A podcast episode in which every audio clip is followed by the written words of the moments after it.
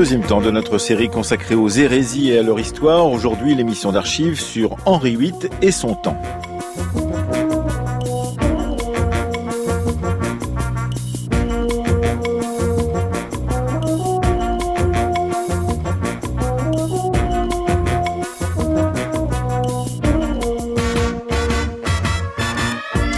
Après avoir hier évoqué la longue histoire des notions d'hérésie et de secte avec l'historien Jean-Pierre Chantin, avant demain de nous demander si la notion d'hérésie existait dans le monde antique romain, et après-demain de nous intéresser au sort des Vaudois du Luberon, nous allons ce matin tenter de démêler une étrange affaire, la grande affaire même du roi Henri VIII et de la naissance de l'église anglicane, qui était considérée dans la première moitié du XVIe siècle en Europe comme hérétique au moment du déclenchement de la réforme. Le chef de l'église anglicane était-il lui-même considéré comme un hérétique, et si oui, par qui? C'est ce que nous verrons en compagnie d'Anaïs Kien, qui euh, co-animera cette émission avec nous, et grâce à des textes qui seront lus par Daniel Königsberg et commentés par nos invités. Bernard Cotteret, il est professeur émérite à l'université de Versailles-Saint-Quentin. Il est auteur d'une biographie d'Henri VIII et très récemment, puisque dans deux semaines il paraîtra, d'un livre sur les Tudors, c'est chez Perrin. Alain Talon est également avec nous. Il est professeur d'histoire moderne à la Sorbonne Université. Il est doyen de la faculté euh, des lettres. Il est spécialiste des rapports de la France à la papauté au XVIe sur lequel il a fait sa thèse.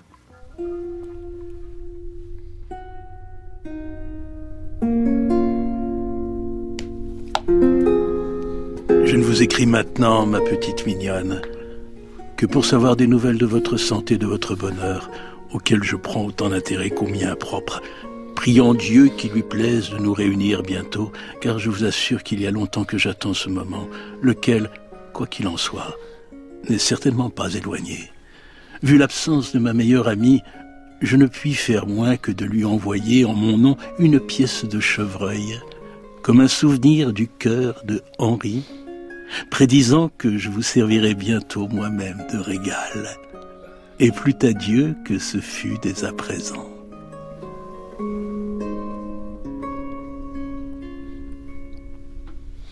Voilà, nous ouvrons euh, cette émission consacrée à Henri VIII sur une lettre d'amour qu'il écrit à Anne Bolen, rédigée directement en français, euh, grâce à vous. Bernard Cotteret, bonjour. Bonjour Emmanuel. Et bonjour à Anaïs Kien qui va co-animer cette émission. Bonjour, bonjour à tous. Bonjour à vous Alain Talon. Bonjour. Merci d'être avec nous. Alors, euh, vous avez beaucoup euh, souri, vous étiez très heureux d'entendre euh, par la voix de Daniel Königsberg parler Henri VIII sur lequel vous avez si longtemps travaillé en l'occurrence. Alors ce texte était très bien lu, je dois dire. Vous avez très bien mis l'intonation et on voit très bien puisque c'est Henri VIII qui écrivait directement en français. Alors parfois son français est un peu heurté, mais mais là c'est assez réussi. Je Alors peut-être qu'il faut dire que Henri VIII écrit en français à Anne de Bolène pour flatter son éducation, puisque la jeune femme a été élevée à la cour de France et, et, parle parfaitement français. Donc c'était un argument de séduction. Vous savez que ça, l'est toujours en Grande-Bretagne.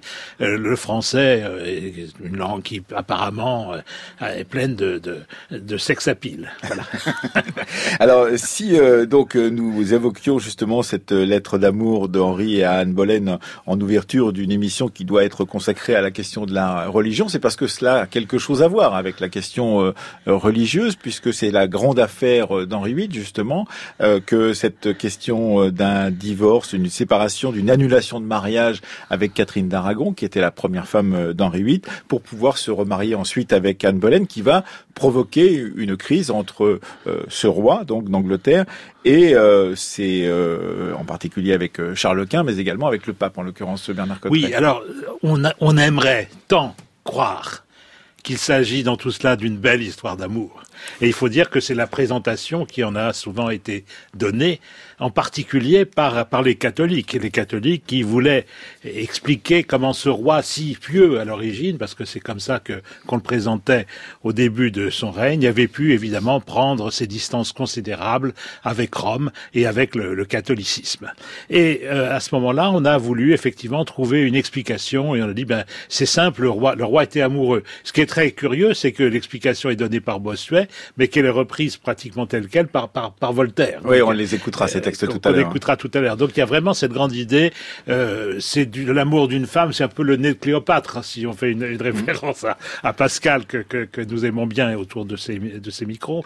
Euh, et évidemment, c'est toujours un petit peu, euh, comment dire, suspect, j'allais dire. Non pas que l'amour ne joue pas un rôle dans l'histoire, mais... Et on lui a souvent fait jouer un rôle qu'il n'avait pas forcément. Oui, mais effectivement, il y a évidemment des raisons éminemment diplomatiques, euh, des raisons culturelles. Euh, il y a quelque chose de très fort qui se produit dans l'Angleterre de, ces années-là. Cette Angleterre qui était arrimée véritablement au Saint-Siège et qui, était beaucoup plus, beaucoup mieux arrimée au Saint-Siège que, la France, par exemple, qui était vraiment très suspecte au début du XVIe siècle à cause des guerres d'Italie. Et on voit effectivement cette Angleterre qui d'un seul coup prend euh, des distances considérables à partir des années 1530. Et alors, vous avez demandé est-ce qu'il y a de l'hérésie là-dedans? Et moi, je vais vous répondre d'une formule qui est un peu à la mode, mais enfin, on a le droit de sacrifier occasionnellement euh, à la mode. Il y a surtout du Brexit. on, on, va y revenir avec vous dans un instant. Anaïs Oui, peut-être pour affiner un peu ce, ce contexte, euh, Bernard Cotteret, depuis les années 1520 aussi, les réformateurs, cette réforme protestante, euh, ont pris pied euh, sur cette île d'Angleterre et jouent, euh, prennent, prennent de plus en plus d'importance, notamment du côté des élites intellectuelles du royaume. Et cela aussi, ça va favoriser une, une installation du débat de l'argumentation, de la mise en question de l'autorité papale, ajouté peut-être à, à des, des, années de prospérité qui voient aussi euh, une culture populaire plus grande aussi s'instaurer et peut-être une, une capacité de discours sur sa propre foi euh, possible dans ces années-là, au cours du XVIe siècle, Bernard Cotteret Alors, je vais vous répondre évidemment par une tarte à la crème.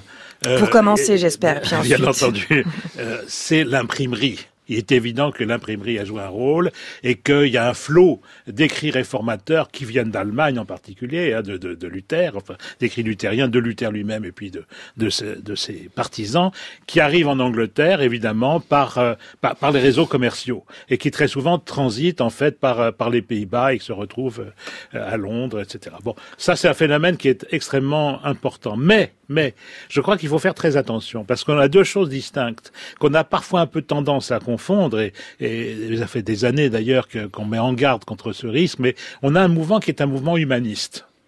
Et l'Angleterre est une des patries de l'humanisme. Ça, c'est une chose que l'on a oubliée. C'est que l'Angleterre. Bah, c'est la patrie de Thomas More, par exemple. C'est la patrie de Thomas More, l'auteur de, de l'Utopie, euh, et de bien d'autres. Et il y a en particulier un hellénisme très fort en Angleterre. Les, les, les Anglais apprennent le grec davantage, euh, j'allais dire, que, que tous les autres. Et c'est l'une des raisons pour lesquelles Erasme trouve en Angleterre une seconde patrie. Il y a vraiment là quelque chose de très important. Or, qui dit humaniste ne dit pas nécessairement réformateur, en tout cas au sens protestant. Donc il faut faire très attention là, parce que ces, ces, gens-là qui effectivement souhaitent une réformation de l'Église ne vont pas être partisans pour autant des thèses de Luther qui vont juger excessives. Mais par ailleurs, il y a quand même une fatigue du côté de l'aristocratie de voir aussi un clergé euh, catholique euh, profiter peut-être plus largement euh, que d'autres des richesses anglaises, parce que je crois que l'Église d'Angleterre à ce moment-là est deux fois plus riche que la couronne elle-même. Alors, l'Église est une des plus riches en Angleterre, effectivement, de toutes les, églises, comment dire, occidentales. Ça, c'est vrai.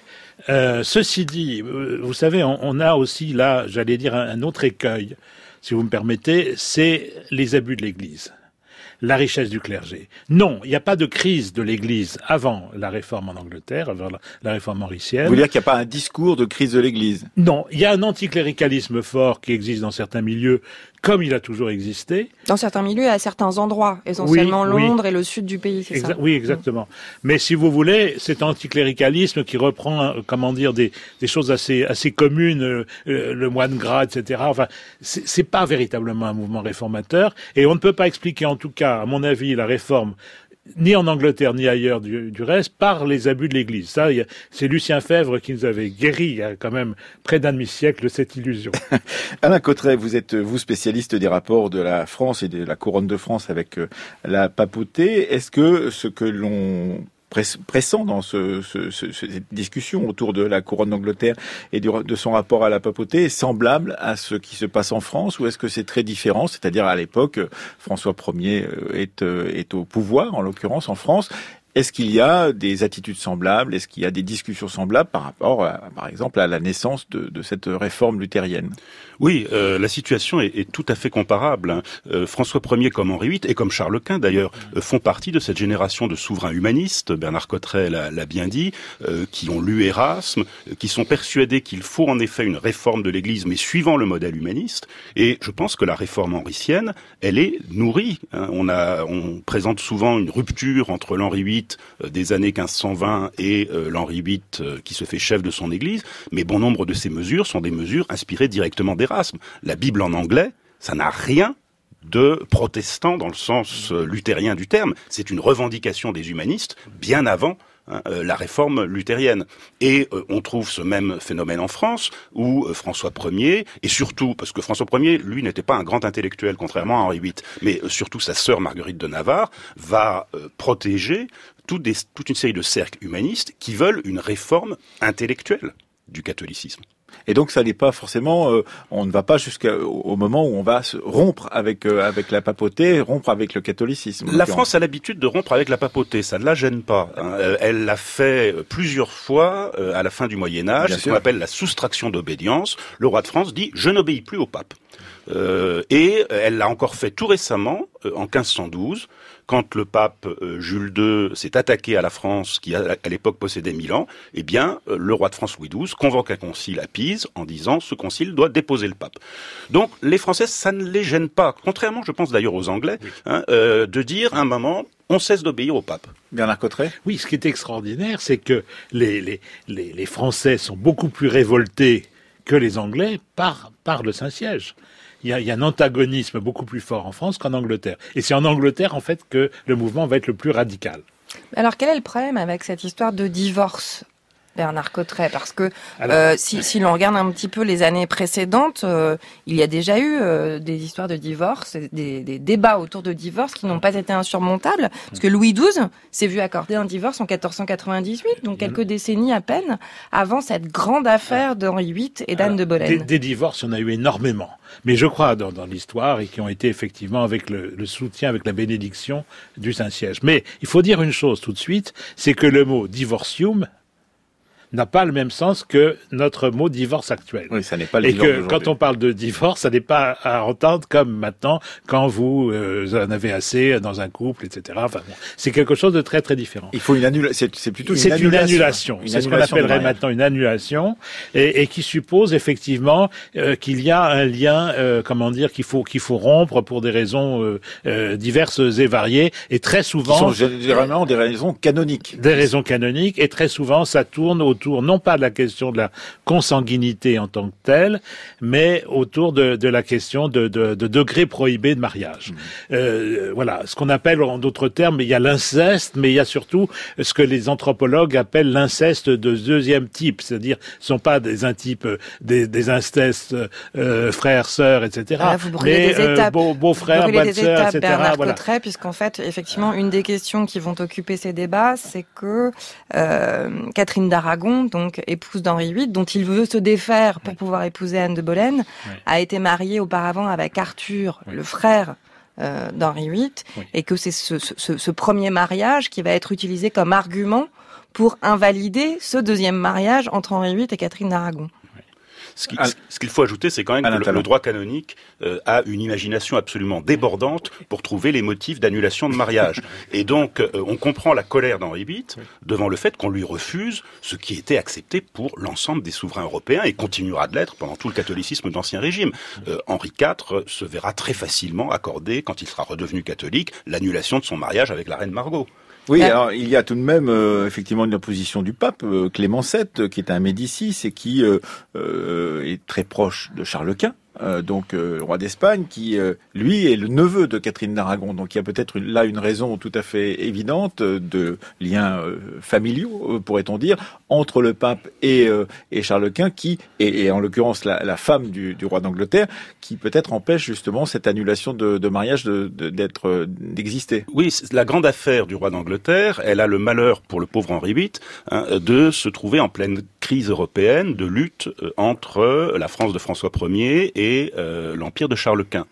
Et donc, euh, ce mariage devient un, pion pour eh bien s'aliéner ou au contraire s'allier le roi d'Angleterre. Et euh, il se trouve que euh, le pape Clément VII est, au moment où le roi demande euh, l'annulation de son mariage, prisonnier de Charles Quint. Qui vient de, dont les troupes, les troupes viennent de saccager Rome. Donc, eh bien, ce qu'il aurait sans doute fait volontiers s'il avait été libre, il ne peut pas le faire. Et le roi de France en profite pour pousser Henri VIII qui jusque-là était l'allié de Charles Quint, euh, a au contraire exigé cette annulation et euh, ainsi, eh bien, provoqué une brouille entre l'empereur et, euh, et le roi d'Angleterre. Mais je voudrais tout de même ajouter que le Conseil d'État de Charles Quint lui dit, après l'annulation du mariage, attention, sire, c'est une affaire privée.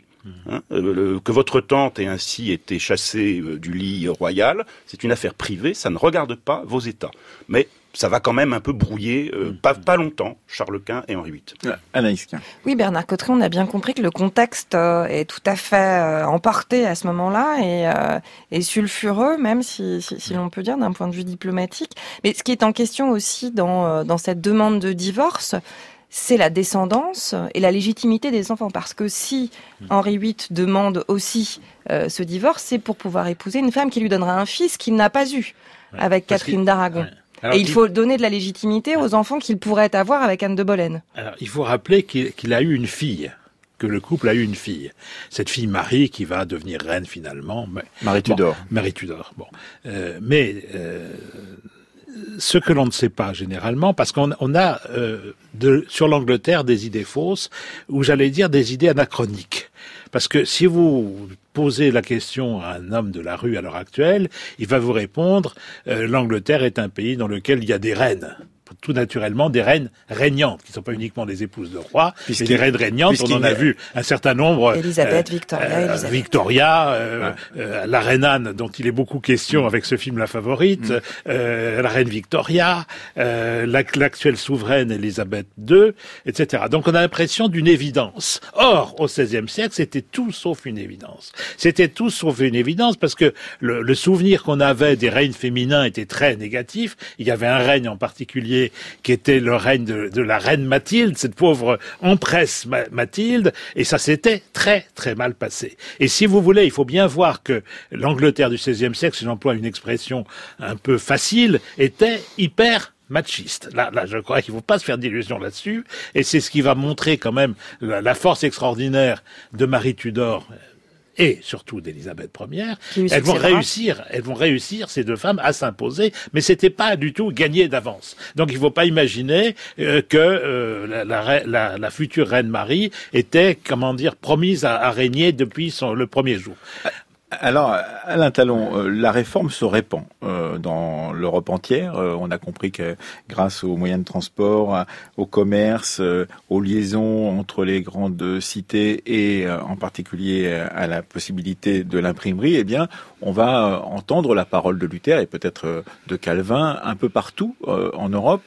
Qu'est-ce qui se passe à ce moment-là? Comment les, les souverains se positionnent-ils? François Ier, par exemple, se positionne comment par rapport à cette réforme, puisqu'on a dit tout à l'heure que le premier Henri VIII, euh, s'il y a un premier Henri VIII, est, fort catholique et va d'ailleurs condamner des euh, protestants, enfin des, adeptes de Luther, euh, pour hérésie dans son propre royaume dès le début des années 1520. Qu'est-ce qui se passe pour François Ier?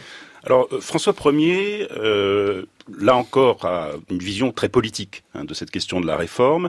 Euh, la réforme déstabilise l'empire de Charles Quint et donc euh, arrange les intérêts politiques du roi de France. Mais dans le royaume, ça c'est à l'extérieur. Dans le royaume, François Ier mène exactement la même politique de répression hein, des idées réformatrices et comme Henri VIII, il est soutenu euh, en cela par une grande partie de son entourage humaniste.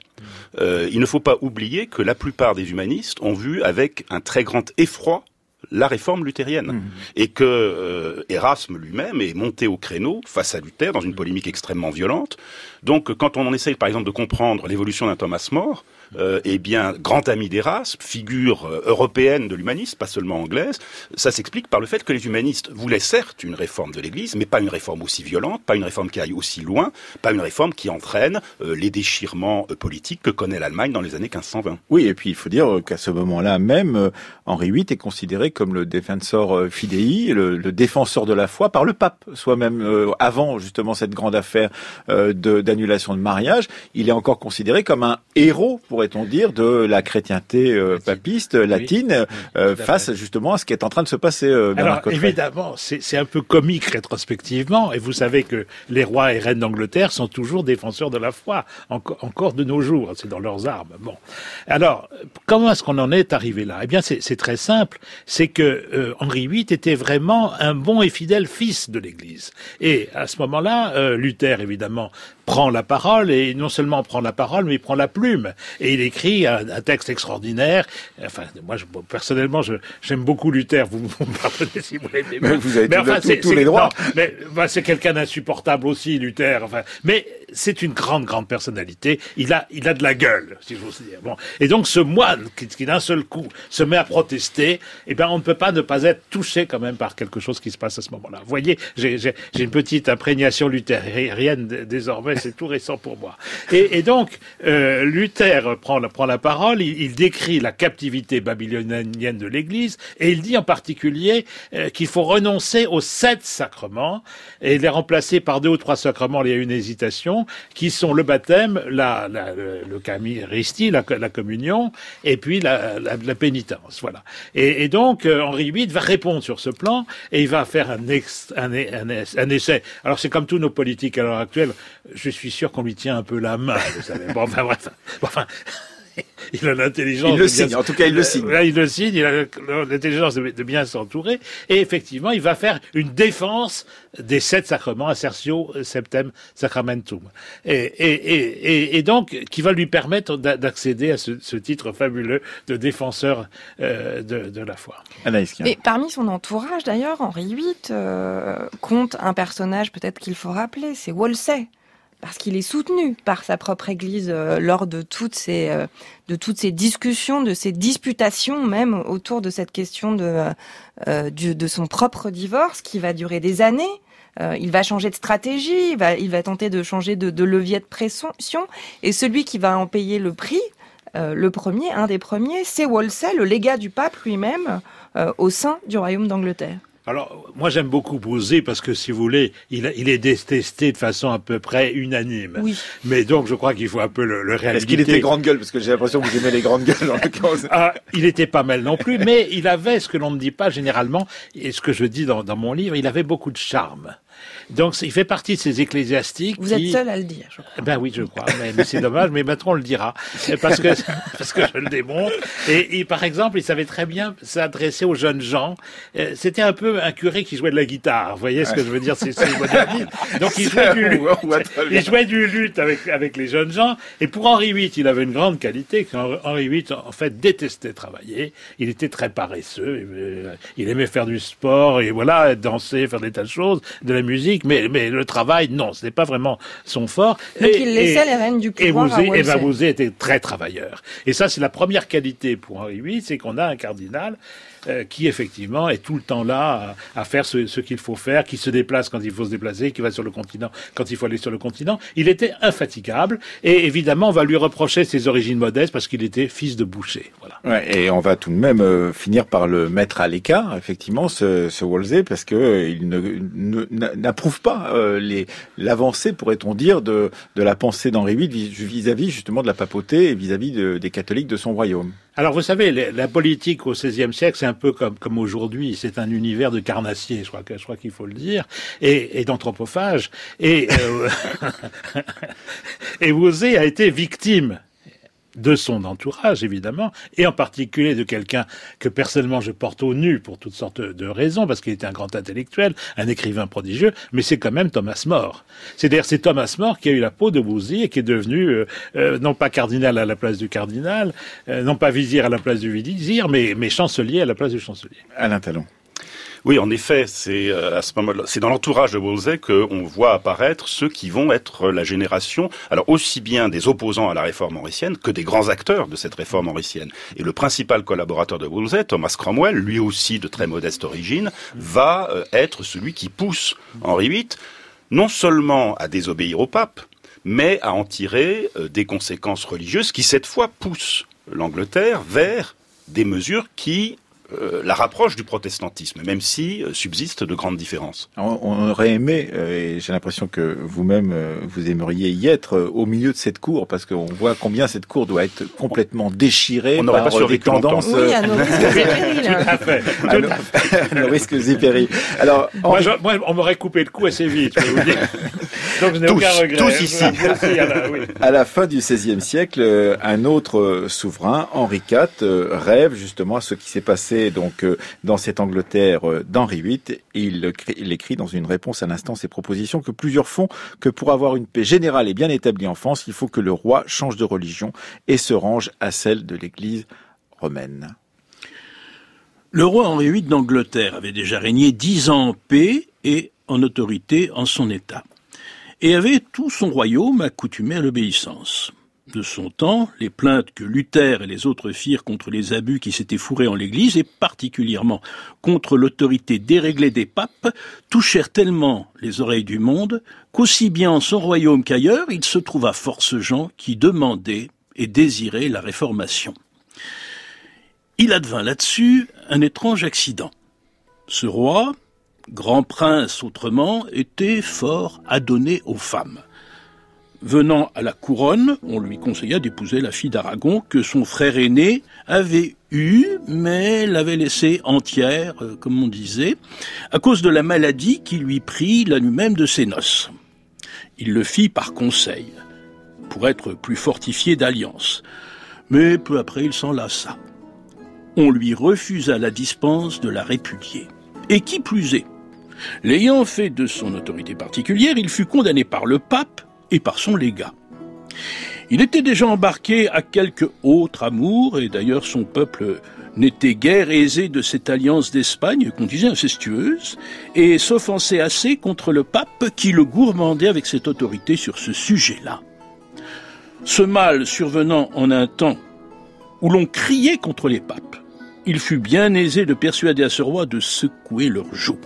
Là-dessus, ce roi qui était, comme j'ai dit, très obéi et craint en son pays, fit proposer à ses évêques la réformation, où elle fut reçue et son clergé avec tout le royaume déchargé du joug spirituel et temporel des évêques de Rome. Et je pense, quant à moi, que si, en l'an 60, il se fût trouvé en France un roi de pareille humeur, il ne lui eût pas été malaisé d'en faire autant.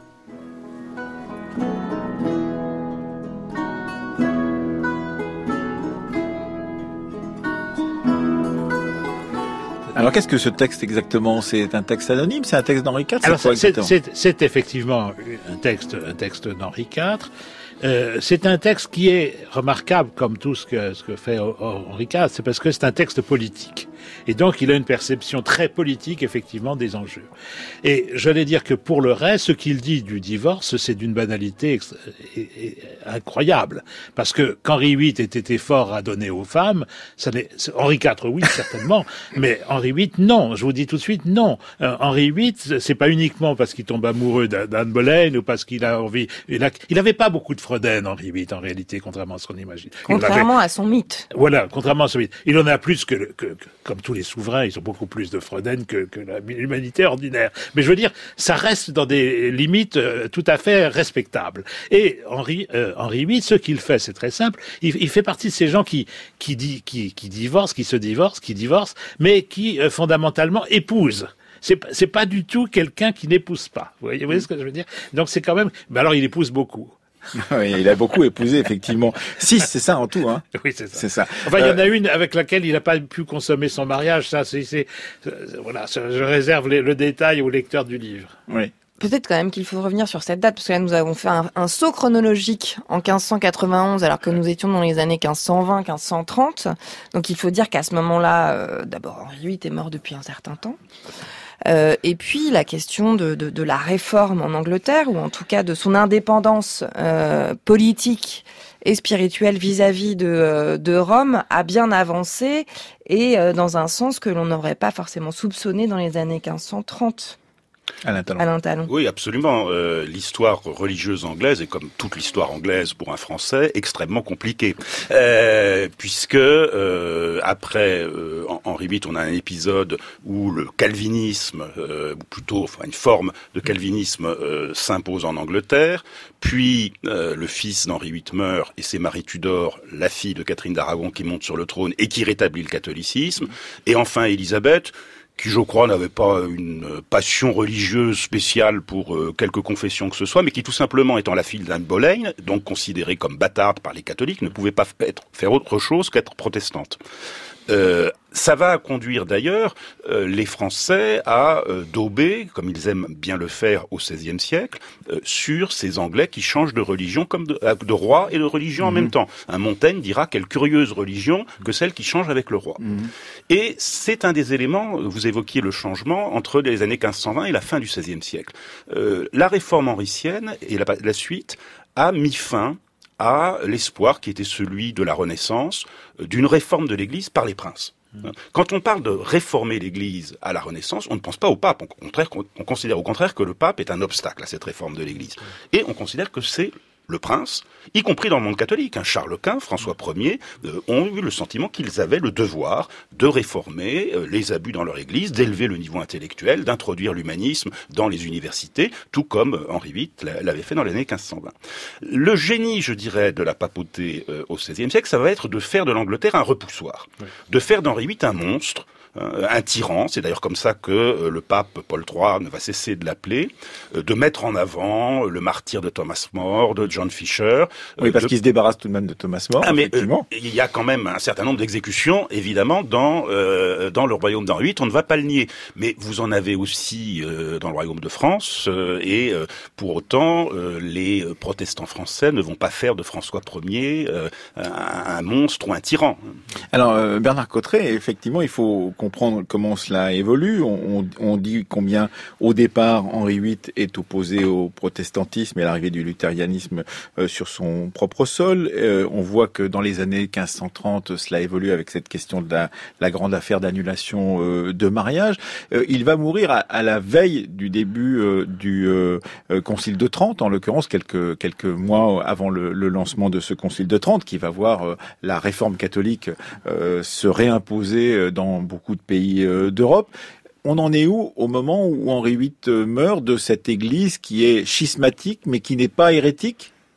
Alors ce qui est très intéressant, c'est que la réputation de tyrannie d'Henri VIII, on la trouve évidemment du côté du côté romain, du côté catholique, mais également du côté protestant, puisque puisque ça facilite pas l'affaire. Ben non, mais je vais vous faire une citation dans un allemand qui est assez rudimentaire de Luther dans ses euh, propos de table, Tischreden, qui dit euh, "Er war ein großer Tyrann". La traduction, c'était un grand tyran.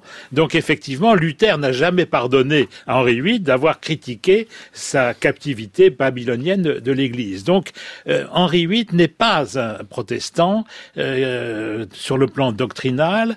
Euh, je, je, dirais même, quitte à choquer peut-être, mais qu'il est resté très catholique, en particulier dans sa conception eucharistique, puisque il n'a jamais mis en cause la, la transubstantiation.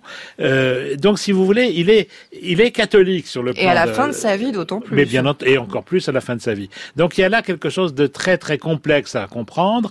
Et je crois que véritablement la religion d'Henri VIII, euh, c'est une religion, c'est une religion d'État pour, pour dire les choses très, très simplement. Donc il faut obéir à l'État, il faut obéir au roi, c'est le principe cardinal de, de, toute sa, de toute sa politique, et c'est à lui, c'est pour ça qu'il va persécuter et des catholiques et des protestants. Et c'est pour ça qu'il va prendre les biens, par exemple, des monastères pour pouvoir renflouer le, ça, le, trésor royal. C'est l'épisode décisif de la réforme mauricienne. Et on ne le dit pas suffisamment. C'est que l'Église ne change pas de nature à partir du moment où l'on rompt avec Rome. Parce que ça, dans le fond, des ruptures diplomatiques, ça a toujours existé. Mais c'est d'ailleurs ce qui est compliqué à, à comprendre lorsqu'on étudie l'histoire de ce qui va devenir l'anglicanisme. C'est-à-dire que c'est complètement. C'est une, une obédience dissidente du catholicisme. Complètement. Avec matinée quand même de pratiques liées au protestantisme. Alors, à l'origine, effectivement, vous euh, vous refusez euh, non pas la doctrine, mais vous refusez de vous soumettre à l'autorité romaine. Et le, le mot qu'emploie euh, Henri VIII et, et son, son, entourage, et ça on ne le fait pas suffisamment, à mon, on n'insiste pas suffisamment là-dessus, parce qu'à mon avis, les, les, historiens anglais sont souvent, pardon de le dire à ce micro, francophobes, et donc le, le, grand, le, non mais pardon, voilà, mais c'est vrai. dans le fond, Henri VIII connaît Philippe le Bel. Et, et, le grand principe d'Henri VIII, c'est je suis empereur dans mon royaume. Mm -hmm. Or ça, le roi de France l'avait déjà dit. C'est l'affaire des Templiers euh, re, rejouée. D'une certaine façon, c'est le grand modèle. Il est là. Il n'est pas, comme on le dit euh, très souvent, euh, en Italie, parce qu'on va chercher Marcille de Padoue, etc., ce qui, qui, ont joué leur rôle. Mais je crois que c'est véritablement la formule. Le roi est empereur en son royaume, et l'Angleterre devient imperium. On emploie le, le terme en 1533, et c'est très très important pour pour la suite. Donc, effectivement, à à partir de là, euh, ce qui se passe, c'est une simple rupture, j'allais dire, politique. Mais, au niveau des contenus doctrinaux, ça ne change pas véritablement. Et ça va changer de façon relativement progressive. Et l'autre chose aussi à propos de ces de ces contenus de ces contenus euh, doctrinaux, c'est qu'il va y avoir là une, élaboration qui va s'étendre sur décennies, des décennies et des décennies. Et donc moi je pense qu'il y a une longue réformation dans le cas de l'Angleterre, et c'est ce qui va expliquer ces résurgences tardives qu'on appelle le puritanisme et qui se perpétuent jusqu'au XIXe siècle. Il y, a, il y a une réformation qui est une réformation sans cesse en train de se faire, parce que dans le fond la réformation du XVIe siècle n'a pas été radicale tout de suite. Alain Talon. Oui, je crois que le rôle de l'État est vraiment central. Et euh, ça explique que, que euh, il y ait pu y avoir, mais de façon très marginale, dans la France du XVIe siècle, euh, des personnes qui se disaient, au fond, la solution euh, d'un roi chef de son Église euh, serait la solution au conflit religieux qui déchire le, le, royaume. Mais il est trop tard, justement. On n'est plus en 1530. les confessions se sont formées. Vous avez évoqué le Concile de Trente. Euh, du côté euh, du protestantisme aussi, euh, toute cette variante, je dirais, humaniste du protestantisme, incarnée par exemple par le bras droit de Luther, Philippe Melanchthon, qui est un ami aussi bien d'Henri VIII que de François Ier, hein, qu'il apprécie l'un comme l'autre, eh bien, toutes ces tendances ont disparu. Et c'est pour cela, je crois que Henri IV se pose cette question, hein, euh, qui lui aussi est dans une situation très ennuyeuse. Hein. En bah 1591, oui. il est toujours protestant. Il est le roi d'un royaume très majoritairement catholique. Et donc, eh bien, il se pose la question est-ce que la solution euh, d'un État, enfin d'une Église d'État, ne serait pas la bonne solution? Eh ben, on connaît la suite de l'histoire. Il a suffisamment de sens politique pour comprendre que ça n'est plus possible. Et au XVIIe siècle, eh bien, un grand écrivain catholique, un grand prêcheur catholique, Bossuet, écrit ceci à propos justement de Henri VIII et de l'histoire des variations des églises protestantes. Nous sommes en 1688.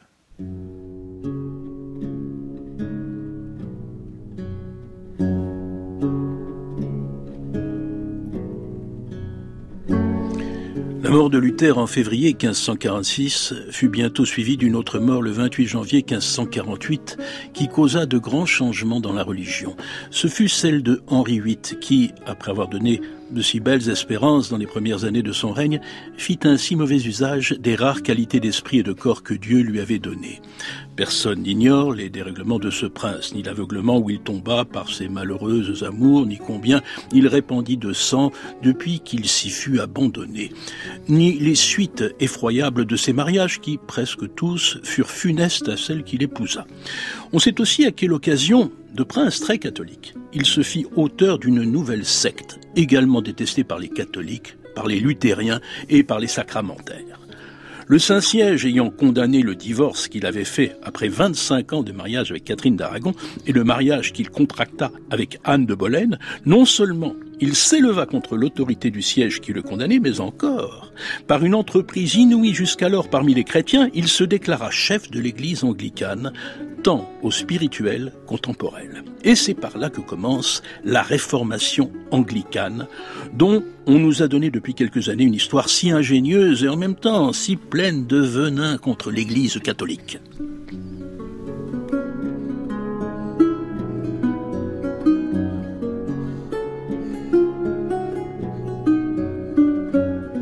Peut dire qu'en 1688, la légende noire est, déjà entièrement euh, construite, pourrait-on dire, et que tout ce que l'on croit savoir aujourd'hui, ce que vous disiez tout à l'heure, Bernard Cotteret, si on interroge quelqu'un sur Henri VIII et, et, ses femmes, eh bien, est déjà figé dans une sorte de vulgate qui est répétée de génération en génération, de Bossuet à, à Voltaire et à tous ceux qui leur, ont succédé. Et grandement alimenté par les fictions télévisées ces dernières Maintenant. années. Quand même. Alors, on n'en se parlerons souvient pas, de parce qu'il y aurait cette beaucoup de grande choses à dire. série euh, britannique Voilà. sur les Tudors qui a largement Qui- contribué ils, ils ont, à tordre ils ont cette faux sur à vérité peu près historique. tout. Enfin, Il y en a de bien meilleurs, notamment sur Thomas Cromwell. Ah, complètement, oui. Ah, elle était très réussie, celle-là. Mais elle était purement d'imagination et dans le fond, c'est plus facile quand on ne laisse parler que son imagination et qu'on ne sait pas grand-chose. Euh, le mot important, évidemment, qu'utilise Bossuet, que l'on utilise couramment et que nous utilisons nous aussi, et sur lequel il faut mettre en garde, c'est le terme anglican, anglicanisme. Parce que anglican, anglicanisme, on ne sait pas très bien ce que ça veut dire, et je vais vous, vous proposer ici une, une définition qui va sans doute plaire à, à Alain Ta- Talon, c'est que au début, on est anglican tout comme on est gallican. C'est-à-dire qu'on appartient à l'Ecclé- euh, l'Ecclesia gallicana ou à l'Ecclesia anglicana. C'est-à-dire, d'abord, c'est un sens géographique. On est de l'Église de son pays, on est de l'Église anglicane, parce que l'Église anglicane, c'est celle qui se trouve en Angleterre. Et ça n'a pas encore, vous le voyez, c'est très important, une connotation confessionnelle. Il n'y a pas de confession anglicane au départ. Et la confession anglicane, elle se reconnaît comme telle très tard, c'est même pas la période élisabéthaine, c'est sous la révolution du XVIIe siècle, quand vous avez des anglicans qui arrivent en France et qui vont au culte réformé à Charenton, par exemple, s'ils sont à Paris, eh bien, ils s'aperçoivent que dans le fond, euh, eh bien, ça ne leur va pas non plus, qu'ils ont besoin d'autre chose, qu'ils restent est- attachés en particulier aux évêques, à l'épiscopalisme, à un certain ordre du culte qu'on n'a pas évidemment chez les réformés euh, français ou suisses ou autres. Et donc, c'est là que l'anglicanisme se construit. Et euh, il y a quelque un autre mot qu'on a employé tout à l'heure avec un talon et je trouve très important, c'est le terme de confessionnalisation. Il y a un phénomène de confessionnalisation qui ne s'est pas encore déroulé pleinement sous Henri VIII. Un talent Oui, tout à fait. L'anglicanisme, c'est vrai, a euh, beaucoup à voir avec le gallicanisme euh, dans une vision euh, d'église qui se vive avant tout comme église nationale. Alors peut-être une petite, une petite précision, justement, ce texte de Bossuet qui date de 1688 euh, est écrit six ans après ces quatre articles gallicans euh, qui ont été votés par les évêques de France. et qui ont coûté à Bossuet son auréole parce qu'il ne sera jamais canonisé à cause de ça. Euh, Pauvre Bossuet. pauvre Bossuet. Mais euh, oui, alors on est vraiment dans une- un contexte tout à fait différent euh, et euh, Bossuet pointe bien finalement la grande différence entre gallicanisme et anglicanisme à cette période. C'est-à-dire que le roi de France se prétend le chef temporel de son Église avec un droit de regard sur euh, ses bénéfices, sur la législation, sur la façon dont euh, sont menés les procès ecclésiastiques, euh, et il considère que le pape n'a de préséance que d'honneur et spirituel. Mais il ne se prétend pas le chef spirituel de l'Église, et c'est ça que Bossuet euh, euh, met en relief hein, dans cette grande différence. Je vous dis, le, au Concile de Trente, la délégation française avait proposé, quand on discutait de la définition du pouvoir du pape, le parti romain disait il faut reprendre la définition du Concile de Florence, pasteur de l'Église universelle. Et les gallicans répondent non, le pape est le pasteur des églises. Et vous voyez qu'on passe au pluriel. Ouais.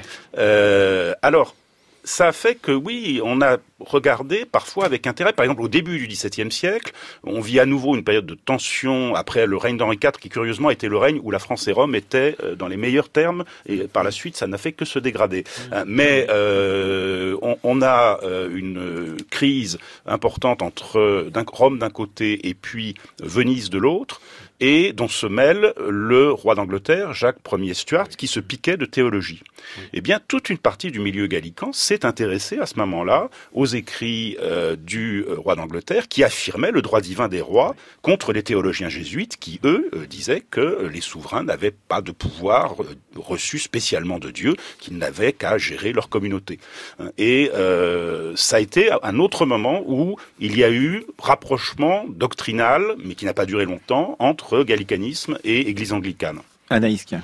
Oui, peut-être ce qui est, ce qui est frappant aussi, Bernard Cotteret, dans, dans cette affaire, c'est de voir à quel point Henri VIII en fait une affaire internationale par stratégie évidemment, et puis parce que cela intéresse. Hein. Ça n'est pas, ça n'est pas qu'un outil artificiel, mais il va demander, voire même rémunérer, les avis des universités et de certains intellectuels, de théologiens, pour soutenir sa demande de divorce lorsqu'il lorsqu'il sera parvenu au bout de ses arguments de cette première phase de négociation. Alors ça, c'est le coup de génie d'Henri VIII, mais j'allais dire, ça n'est pas de lui. Ça n'est pas de lui, c'est de, de, de, son principal conseiller ecclésiastique, qui est Cranmer. Donc il est bien C'est de lui dire, adressez-vous donc aux universités. Et vous savez, les universitaires ne sont jamais d'accord. Enfin, je crois que on en a pas tous les jours. vous ah, vous ne le saviez pas. Je suis désolé de vous, ôter toutes vos illusions.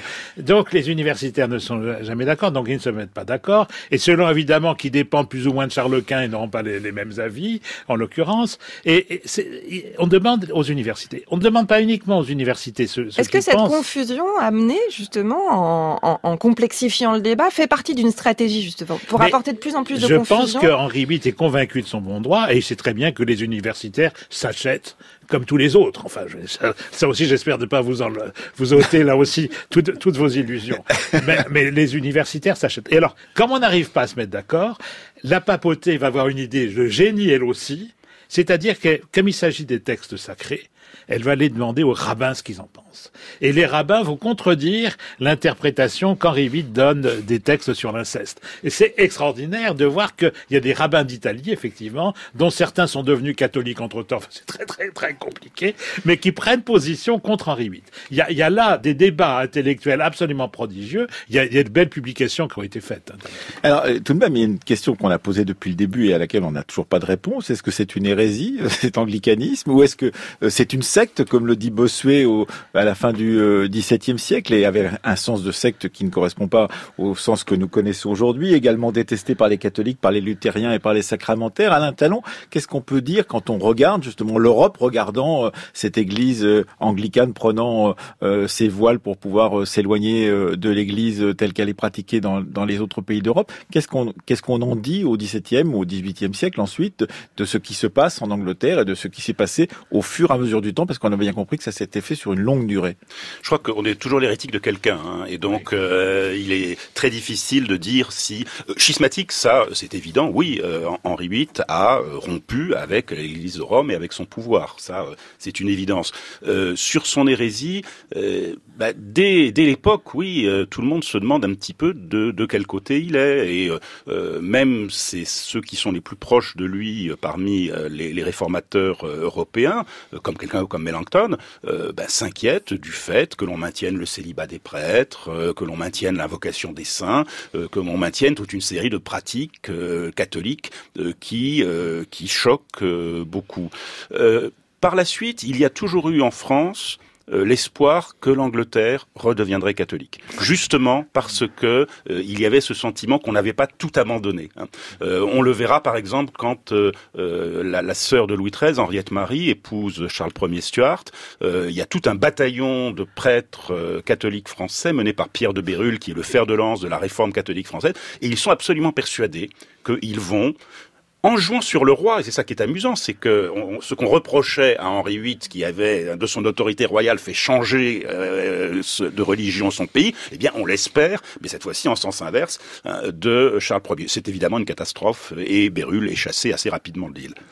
Mais peut-être euh, au-delà de, de, de, de, savoir si on le considérait comme hérétique, se considérait-il lui-même, Henri VIII, Bernard Cotteret, comme hérétique? Certainement pas. Voilà. Puisque lui avait l'impression d'être un fidèle fils de, l'Église et, et jusqu'au bout.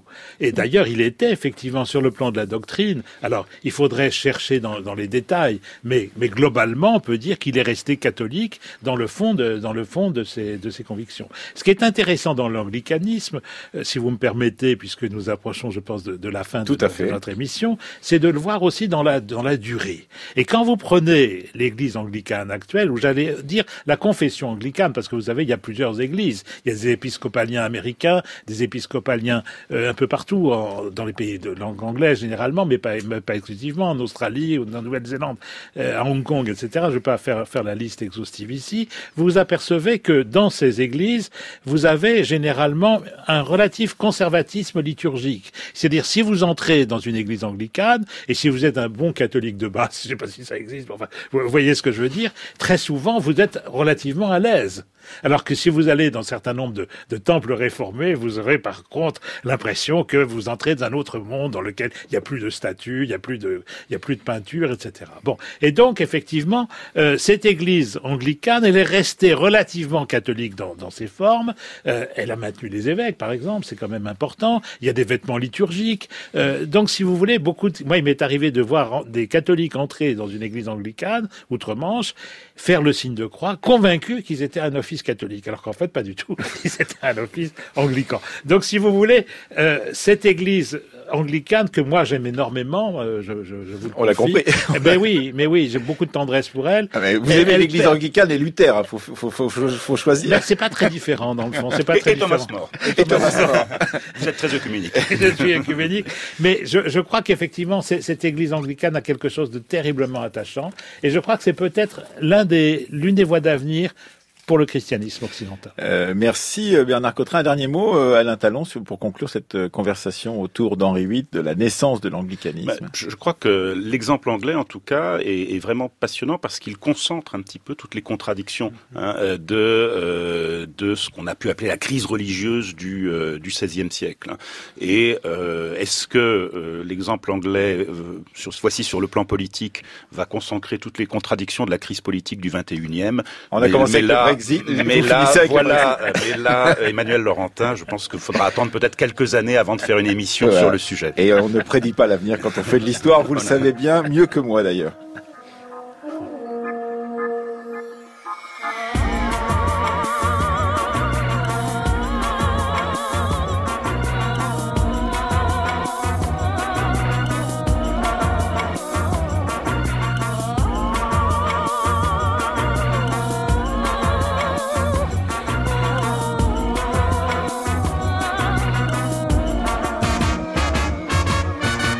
Merci à Daniel Königsberg qui a lu les textes que vous aviez choisis pour nous, euh, Bernard Cotteret. Merci à vous, donc Alain Talon, et merci à Anaïs Kien. Bernard Cotteret, votre prochain livre sort dans 15 jours et vous rétablissez la vérité sur les Tudors après le passage des scénaristes de télévision et de séries télévisées.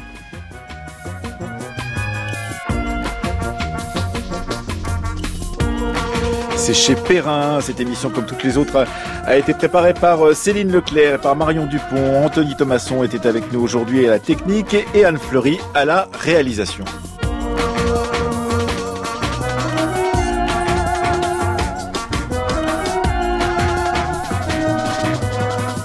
Demain, nous nous poserons une question complexe. Y avait-il des hérésies dans le monde romain antique? Nous verrons cela. Donc, euh, entre l'Antiquité classique, pourrait-on dire, et puis la naissance du christianisme.